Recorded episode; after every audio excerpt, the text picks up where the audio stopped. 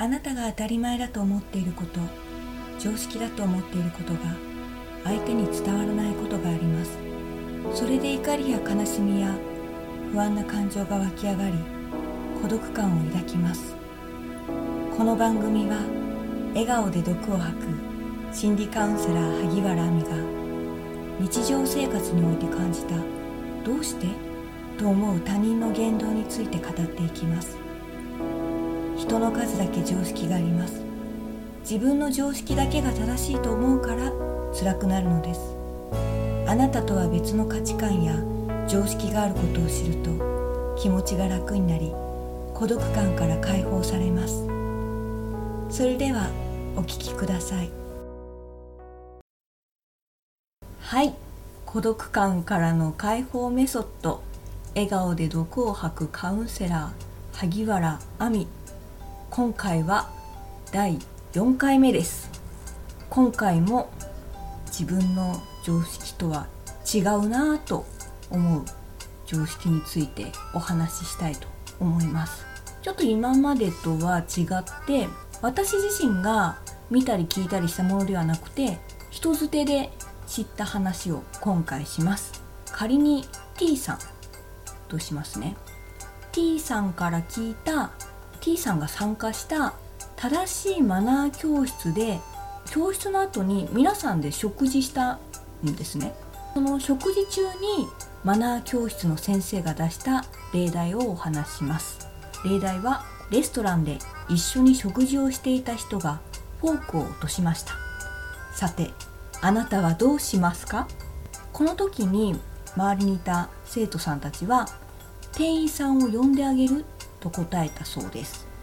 その場にいた T さんもそれに同意したそうです。その意見を聞いた先生はにっこり微笑んでフォークを落とした人に恥をかかせないようにあなたもフォークを落として店員さんを呼ぶが正解ですと言ったそうです。でそれを聞いた生徒さんたちが「わ先生さすがですね。それには気づきませんでした」と言ったそうです。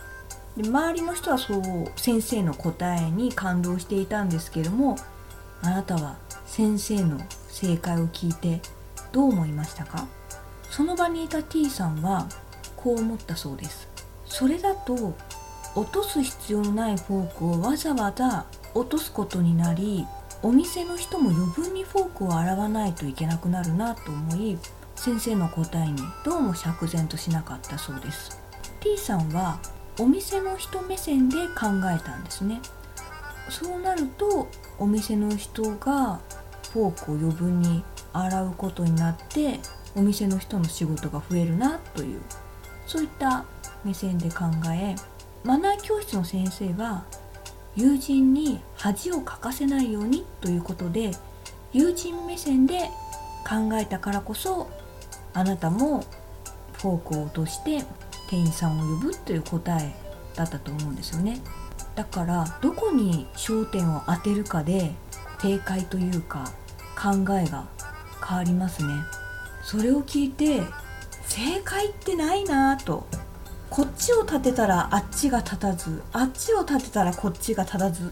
これよくありますよね。だから結局どっちにもどっちの利益にもなるどっちのためにもなる答えってそうそうないんじゃないかなと思いました。本当に誰を大事にするかですよね。話を聞いてすごい考えさせられました。正解はないんだなと。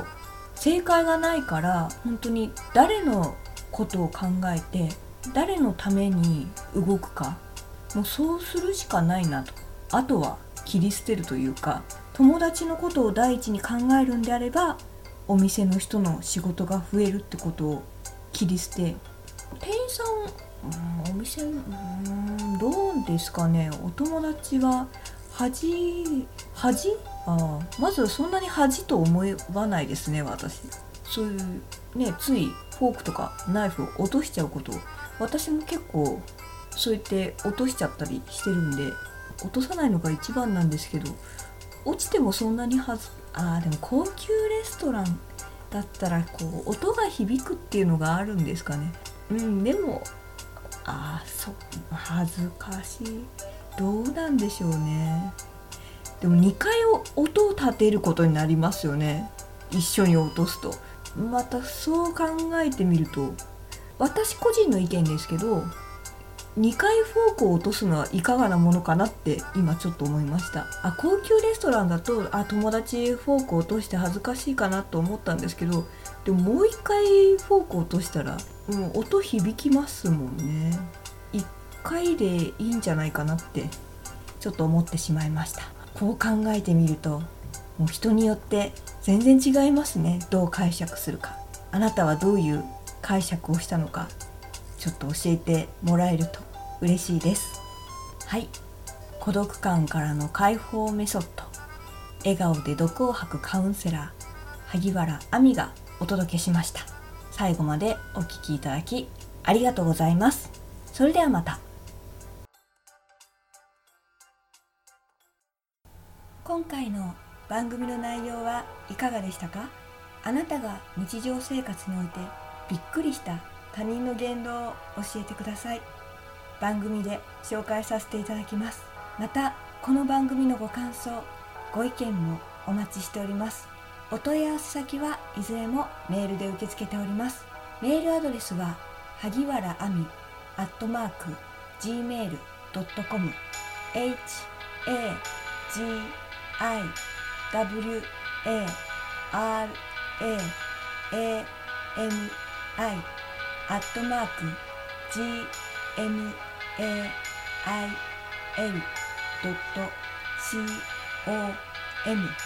です。お待ちしております。次回も様々な常識をお伝えしていきますので、楽しみにしてくださいね。